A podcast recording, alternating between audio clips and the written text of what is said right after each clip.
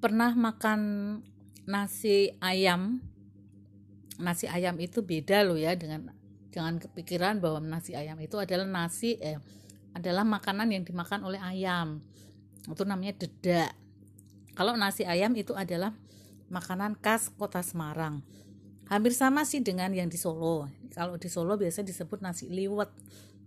Kalau di Semarang nasi ayam. Nasi ayam itu nasi nasinya itu gurih ada sayur opornya ayam. Tapi biasanya di suwir ya. Di suwir itu dipotong-potong pakai tangan gitu di suwir-suwir gitu.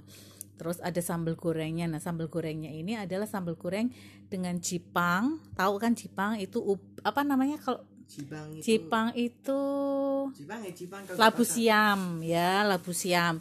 Terus ada rambak namanya. Rambak itu krecek tapi yang lebar. Kalau kalau krecek yang pendek-pendek itu buat gudeg. Tapi kalau yang lebar itu itu adalah rambak. Itu biasanya dibuat untuk sayur sambal goreng ini